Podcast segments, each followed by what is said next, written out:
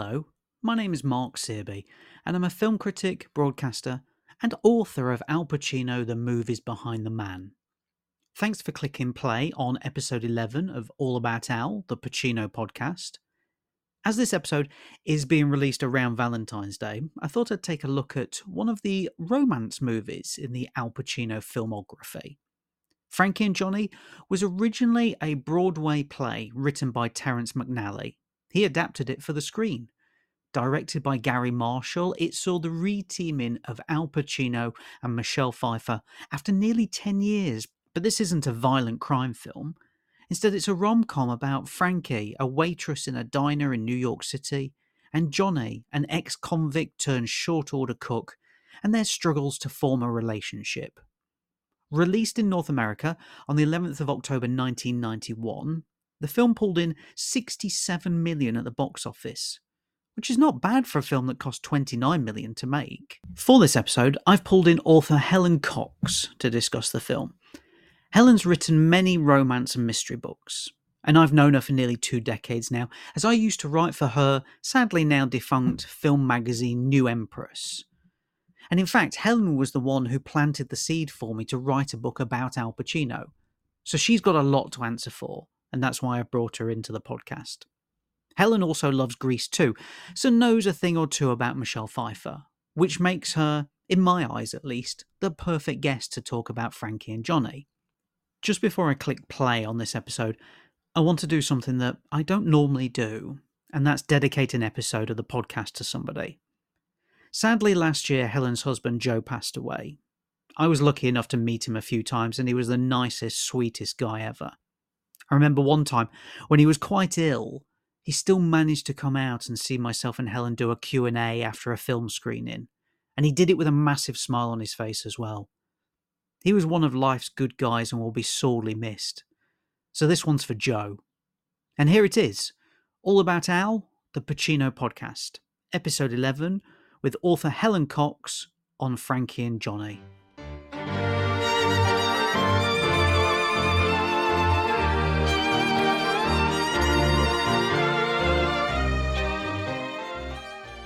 Well, I have um, rewatched the movie, but I've not reread the Al Pacino chapter from your book on purpose because um, there are there were some things that I was watching that I kind of naturally came to mind as questions that I might ask you, even though I know I read them probably a lot of it in your book many yeah. years ago when I edited it. Yeah. I can barely remember what I did last week, let alone a book that I edited like seven years ago, five years ago, whatever it may be. So it might be a bit of an opportunity for you to kind of jump in with your amazing Al Pacino knowledge. Well, thank you. I probably will do. Um, yeah, please. I, but obviously, let's go back to. I'm gonna say 2015, maybe 2016, and I send. Yeah, it's a long time ago. That's the thing. I send you the chapter to edit on Frankie and Johnny. Yes. And at the same sort of rough time, I'm reading your first book, yes, which I then yeah, which I then come to you and say, you realize this is like Frankie and Johnny, and you go, I've never seen Frankie and Johnny until after.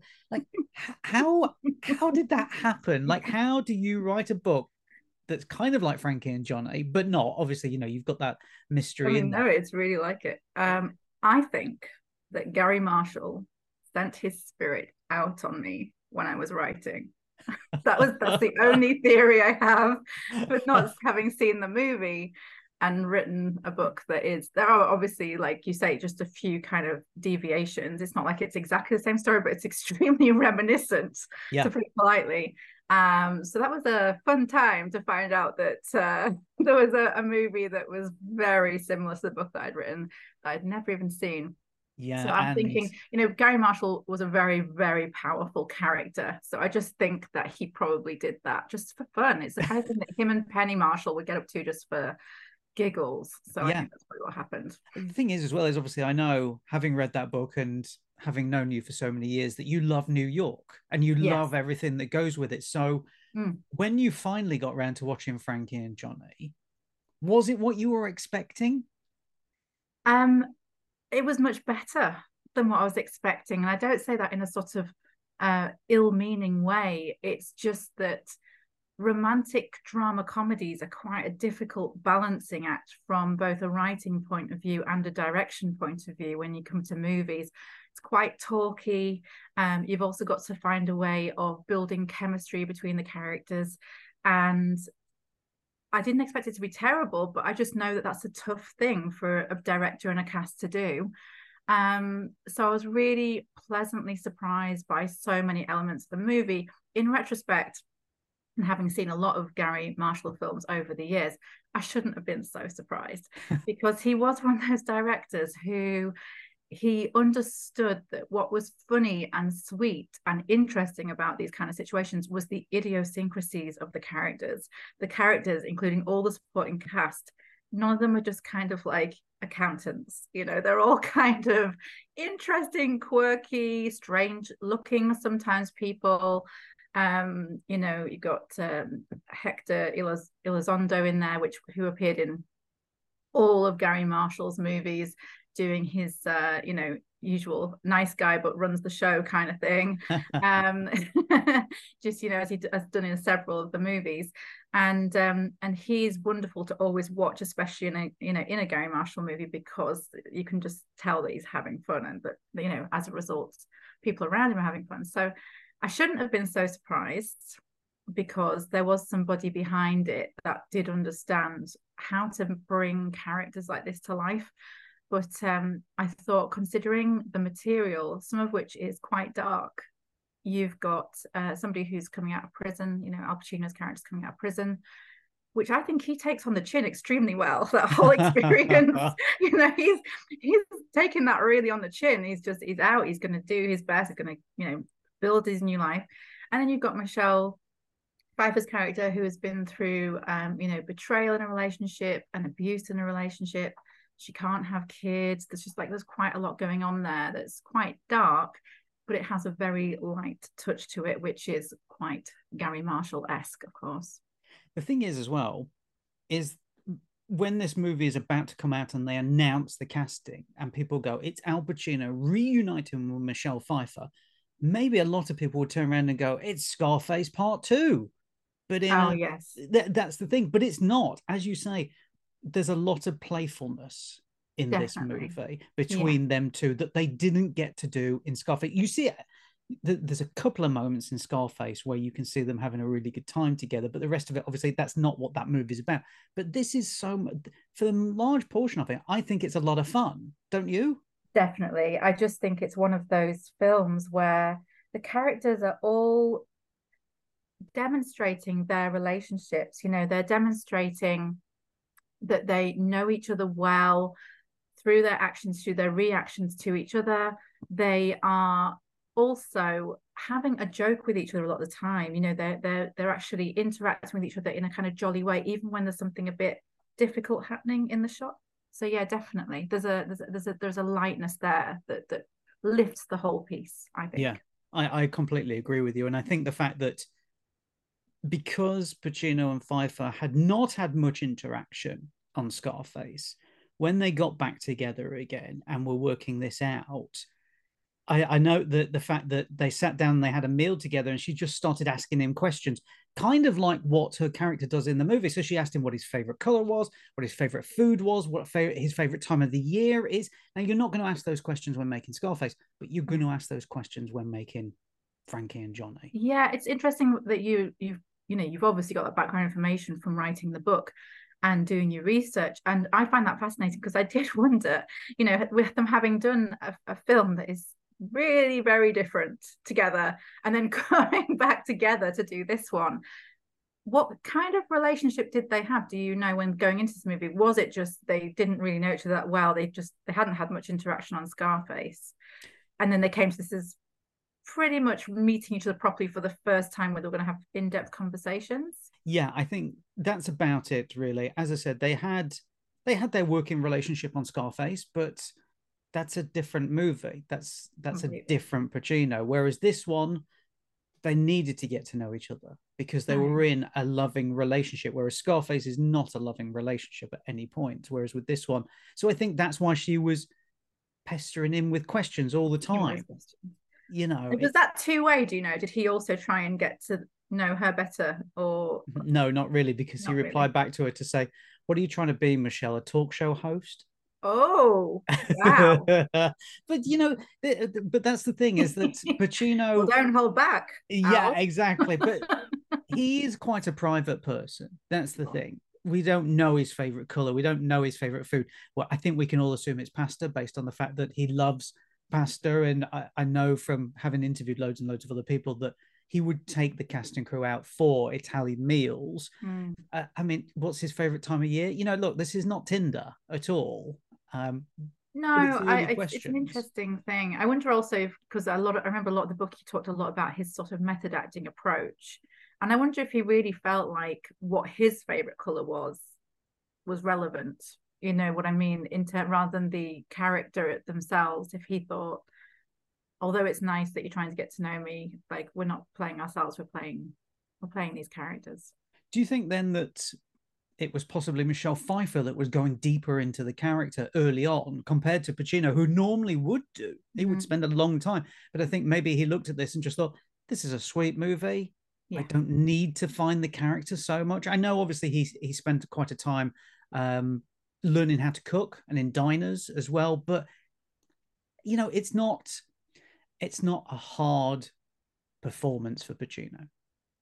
No, it's not. But I think also that dynamic that you've just described, where perhaps she's going into the character deeper earlier, and he's not per se, there may be not method acting, but method in his madness because he does need to bring that light touch. She's the one throughout the whole runtime.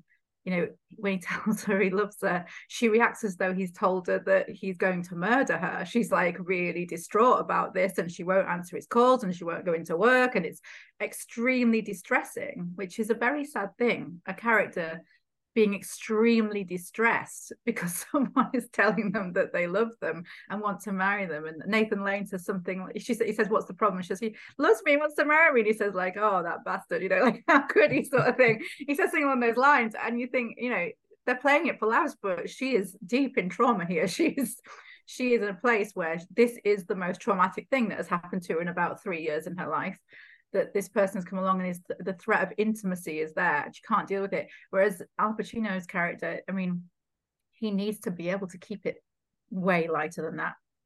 She's the one who's got to go really dark and he's the one who's got to be the contrast and keep it you know bobbling along. So if i don't know how long he prepares for the for the role apart from as you say going in and learning how to cook and you can tell from the way he's acting and the way he's moving around the kitchen. He knows his way around. He knows what he's doing. Um but i do think potentially um he he did that to to keep things lighter in contrast to her performance. And neither of those are bad things. They make it work. They work Yeah. it works very well together. But this is the first time where we see him have a have fun with a character, I think. I think that was one of the most surprising things about the movie for me because I knew what he'd done before that. You know, I'd seen those movies. It was all very serious, all very straight faced. Um, and in this movie, you know, he's dancing around in, a, in the middle of a circle. He's he's making all these ridiculous noise in the kitchen, helping people put on headbands, and um, just generally being getting to getting to enjoy himself on screen a little bit in a way that I certainly don't remember seeing, you know, when I've watched those early movies anywhere near as much, if ever, really. Do you think, on some level, that much like some of the other movies he he's made after Frankie and Johnny, that he started to steal the movie away from the headliner? Because to me, while I'm coming from a Pacino side of it, you watch this movie, and for a large part of it, I think Michelle Pfeiffer is the headline here. But Mhm. then there's like this switch that happens, kind of like with Devil's Advocate. You look Mm. at Devil's Advocate and you go, it's Yeah. Keanu Reeves movie. Keanu, he didn't know, did he? He didn't know he didn't exactly. know who the star was. and yet no one this told switch. him. Nobody told him, listen, don't act with Pacino because what's going to happen is I know you're number one on the call sheet, but actually it's not going to work in the film. But I wonder if that's the case here. Like, is that what you felt when you were watching it? I actually feel um, that enough focus is kept on Michelle Pfeiffer's character. A lot of the shots are from her point of view. In fact, we rarely I'm not sure if we do. I didn't wasn't actually counting them, but I don't know if we really do see a shot from his point of view. Even when he's like, please, uh, he says something like, uh, open your robe, or when she's getting ready for bed, she doesn't want to. But even the shot where she opens her robe, we don't see from his point of view or see any nudity. We see that shot from the side as though we're watching the pair of them. And the rest of the shots that we see are mostly from what we would imagine to be her perspective, you know, looking over at him in the diner or looking out at a scene that's happening, or we, we've got the camera on her and her friends. So, dictor- directorially speaking, I think he's Garry Marshall's working extremely hard to make sure that doesn't happen. And I, I, I, if it was, if it does happen at any point, I really don't think that Pacino is trying to do that. I actually feel like his performance, for all its um, extravagance in some respect is quite uh, low key uh, in a sort of it's sort of understated in a very interesting way such as when he's coming out of prison and and the guards are like oh, i'm going to miss your western omelette and he's like i'll send you the recipe. You know it's like really light. It's just very very breezy. Um, someone else could have really hammed that line up or you know made a, a literal meal of that line but he just it's just all very quick. It's very light. It's very understated. And uh, yes he's got the extravagant moments and we do see a much i would say jollier version of of, of his character on the screen but um, for me i think that the he has to work hard to do it but they managed to keep the focus just the front her that i think she remains the central character. But he is up there with her without a doubt you know uh, it feels very even to me. It's interesting you say there that he's working really hard because Pacino's idea of his performance of Johnny. I think Garry Marshall's working really hard. Right. Okay. Right. Garry Marshall's like, I got Pacino here. so Michelle, I can just imagine him in his accent. You know, Garry Marshall's accent. Yeah. Michelle, we've got to make sure that people know this movie is about you. Well, I guess going going back to what you were saying is that with Pacino, yes, he's there, level pegging, but actually he's he's more reserved. And the Pacino's idea of Johnny was to make him physically anonymous. Mm. And I guess you could see that, you know, mm. he he is who he is as as somebody who's just come out and he's found himself when he's behind that grill, he's having a whale of a time that's his area, that's his expertise. Take that away from him, and we don't see anything else. We don't see that extravagance, which we would normally get with a Pacino performance. We get, as he says, physically anonymous. This man walks through New York streets and nobody would notice, I think. Yeah, I think that's the idea. I mean, even the sort of first 15 minutes where um, it seems Garry Marshall in that era really did like having prostitutes in his movie, and he's he's you know he's he's walking down the street in New York, and it's a particular time of night, it's a particular street, so there are prostitutes there, um, and he does take one home, but to spoon with, to lie with. So again, we don't see from his point of view. It's a shot where we're looking at both people in the scene. We're not looking over at the prostitute from his point of view or anything like that but we see them lying on the bed together and it, and that is just all very quiet it's all very low key he sat watching some quiz show at some point and kind of um, berates the woman on TV for not knowing the answer to a question. I think it's about butterflies, um, but it's all very low key life, like what you'd expect any normal person to be doing in New York City, especially one who just sort of come out of prison. You know, given the, the sort of intimacy that he wants to share with the prostitute, but it's intimacy, not sex. That is the whole point of that scene, you know, and it's put there very early to say that he does have a very um, clear need for closeness, but not necessarily uh, for sex. Like people stereotype people who've been mm. in prison to think that that's all that they can think about, and that's all that they um, want when they get out of, of prison and that's showing us a different perspective on that narrative and it's one of the many many little things about this movie that make it very very interesting the thing is with certain scenes in this movie and the way that johnny is pining for Frankie reminds me a lot of certain scenes in Carlito's Way. You know, I think about the scene where um, Pacino's stood the other side of the door and Penelope Ann Miller's got the chain on the door and he's reaching through and she won't unlock it. And she walks into the bathroom and drops the robe. And, it, you know, he just, he, he just can't get there. He Just can't get there. And I think there is some simulation, some similarity between what happens in there and what happens in this one. Yeah, and I think it's really interesting that he's selecting characters to play who are male, who have this struggle with intimacy and vulnerability. Um, in some respects, in Frankie and Johnny, the reason why it's such an interesting dynamic is because very traditionally speaking, and I'm not saying that I think this is the way um, men and women should be ha- should be acting but traditionally you would expect the man to be very reserved about his feelings and the woman to be gushing and telling her friends that she loves him etc etc that's the traditional thing that we would see in movies. In in frankie and johnny um he's you know i must tell you that i love you and i think we should get married and i think we should have kids and he's just gushing all, all of this vulnerability and intimacy out and she's the one who's like are you insane uh no like step back. Like she's really really uncomfortable with it.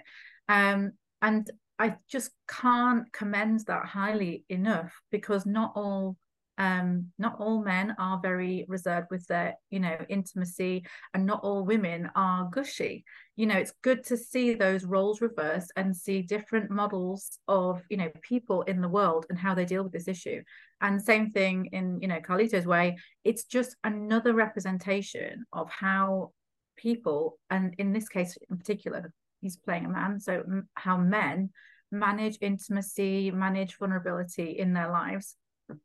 It's you know it's a good thing to explore. We're we're talking about a movie that was made in 1991. I know. I don't want to speak for the whole male population here, but in 1991, I think most men were not talking about feelings or sex unless it was sort of laddie bloke banter, you know, stuff like that. They weren't doing what Pacino's character Johnny does in this movie. So, mm-hmm. do you think Pacino taking on this role and having this character who's openly talking about these feelings is quite a brave move? It is, but I think there's a couple of things going on. You know, his previous roles were extremely fixed in a sort of more toxic masculinity landscape. And so knowing from the book that you've written, knowing that Pacino likes to challenge himself, he will have thought this was a sweet movie, but he may also have been attracted to the fact that this was a completely different model of a man to explore in his acting and show a completely different side to himself as an actor. Um, I, I like to think too that he did think about the fact that this could help people seeing um, you know, a man on screen expressing his experience, these feelings and experiences without any compunction, without any shame. You know, tells her lots and lots of very intimate details. He has kids. He couldn't get out of the car when he went to see them. He felt he'd let them down. I mean, many, you know, there's a reason why in the Western world male suicide rate is so very high. And it is because of exactly what you're describing.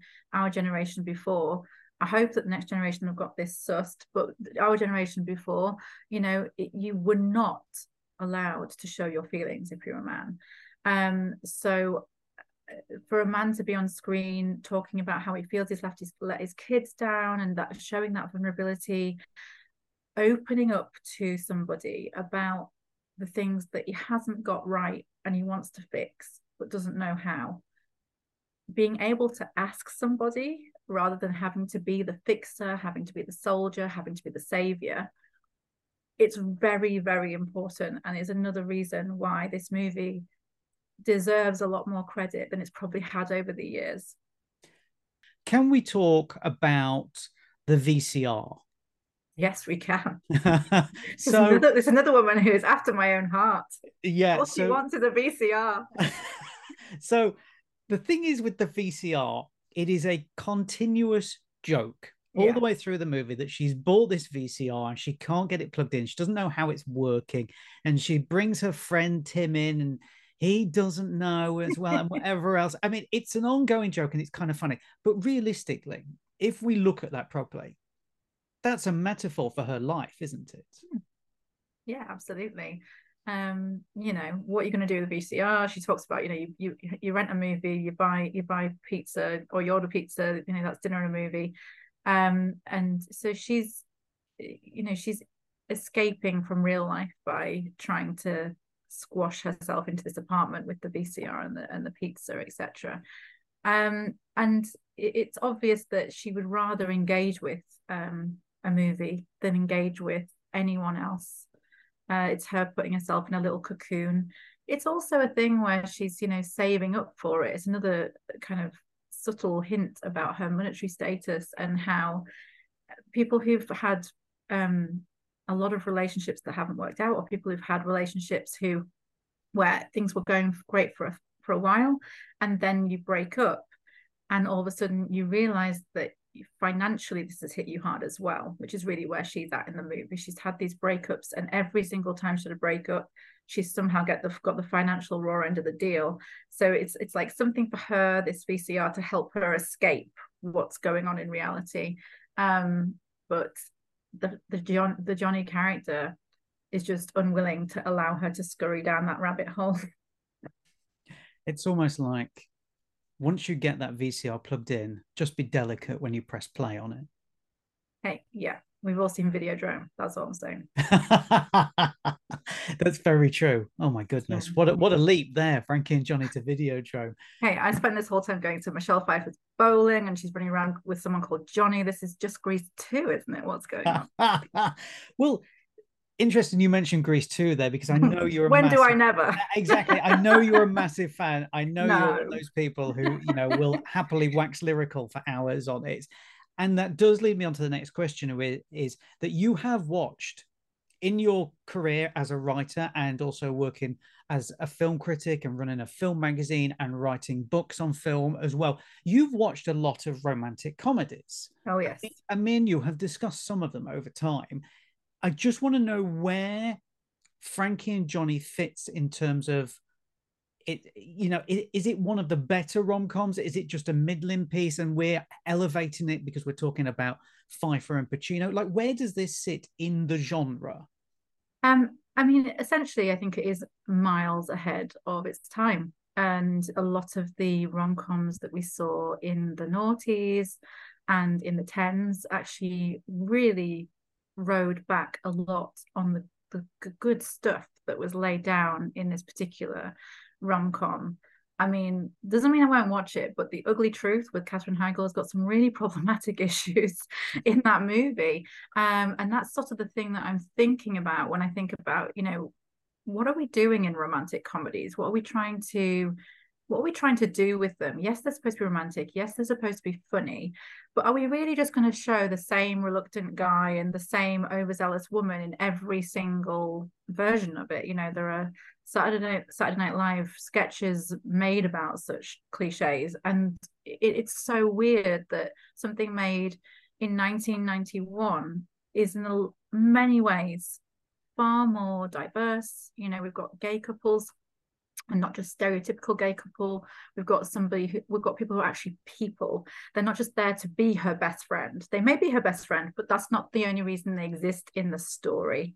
Um, there's also, uh, you know, a talk of just vague mention of AIDS and things like this. There's just a lot of representation going on in this story, and I feel, if anything, things have got whiter and narrower as we've gone down the years. It's starting to turn again, which is really wonderful, especially with people like Netflix putting out things with um, uh, a diverse cast. You know, they can put them out straight to their own channel. It'll get seen by millions of people. Um, something like To All the Boys I've Loved Before, you know, really wonderful, lovely, albeit uh, more teen teen oriented, really lovely romantic comedy. And um, it's refreshing to see that the tide is sort of turning back that way because I feel there was a really unfortunate period. Not all rom coms, can I just say, but there was just a little bit of a tide there that that didn't really. It's not aged well. Yeah.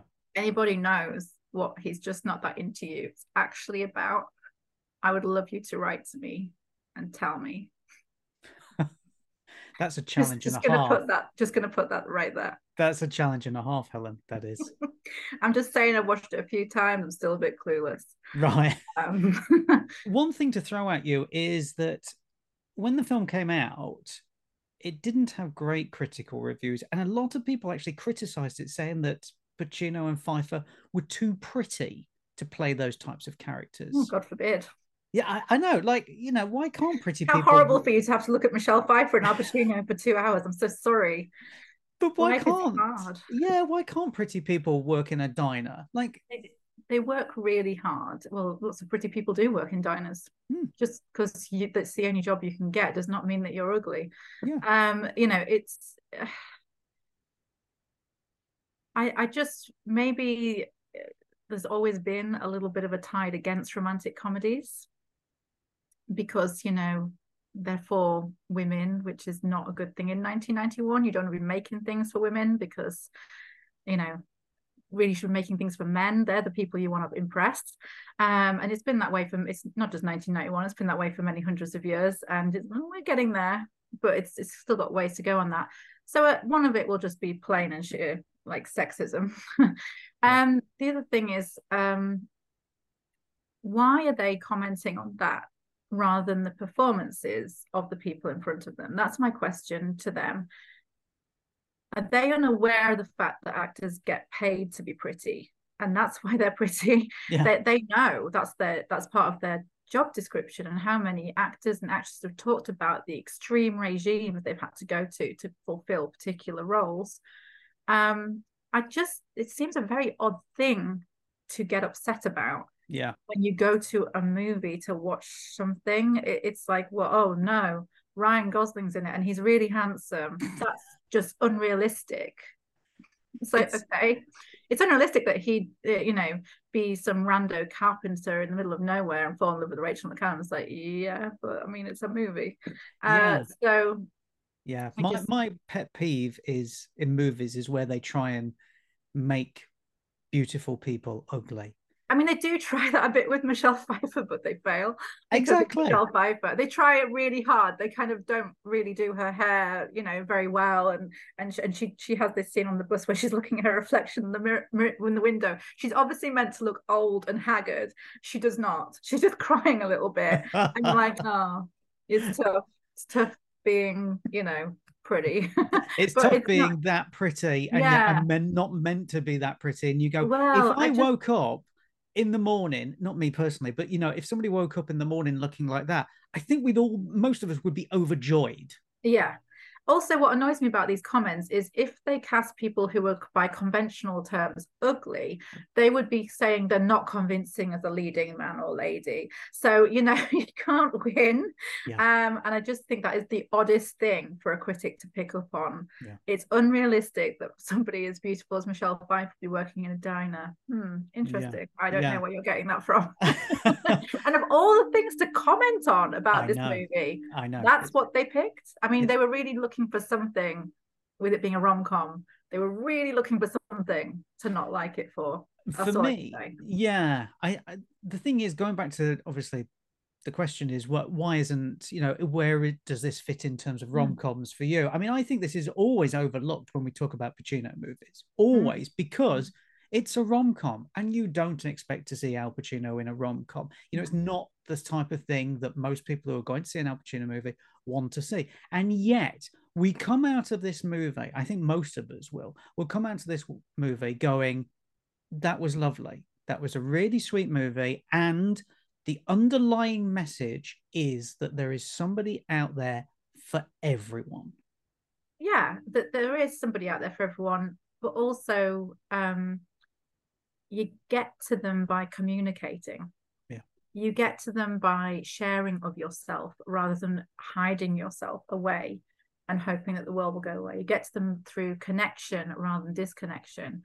And it doesn't surprise me that it is overlooked in, you know, his repertoire because of it being a romantic comedy. And, you know, it's a shame because like i say in terms of where this sits in romantic comedies as a whole it is way ahead of its time in what it's doing here all the characters so many romances the characters don't really talk to each other and that is a huge narrative problem Um, so how can they get to like each other if they don't even communicate with each other for the vast majority of the screenplay? And this is a, a thing that you find in many, many rom coms that they don't really talk to each other that much. They maybe have two scenes, three scenes together, and all of a sudden they have these massive feelings. Um, so it's a very communicative film and it sets itself apart both on a structural level for that reason and on the message that it, that it brings and the, the representation it brings.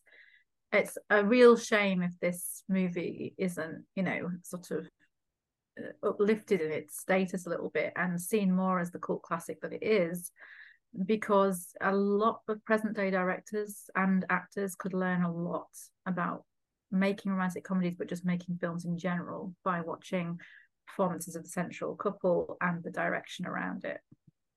Talking about watching the performances of the central couple one of them al pacino. Let me finish with this question for you then helen. What's your favorite al pacino movie? Oh my god. Can i not just say frankie and johnny? You can if you want. It's very that is like asking almost like asking someone what their favorite movie is. Um because the issue is that he has so many interesting performances like you mentioned devil's advocate there and i remember going to see it at the cinema and just thinking this is a weird movie but he is so good i was talking about al pacino sorry keanu he is so good in this movie and I, that's what I feel when I watch an Al Pacino movie, movie. It's like it is good. The movies are good, but it's almost more about how good he is uh, that that makes it your favorite. The stuff that's going on around him. And there was something just really incredible about watching him play the devil. So I'm just I'm gonna say I do I think Frankie and Johnny is probably gonna be my favorite. But as just another aside, people may say that the movie itself has its flaws, and I can't deny that. But I do think his performance in that movie, The Devil's Advocate, is I don't know. I think people overlook it a little bit because of his other accolades. And I think something quite special and highly entertaining about it. Fight me. You're like, you chose that one of all of his movies. You chose that over The Godfather. What?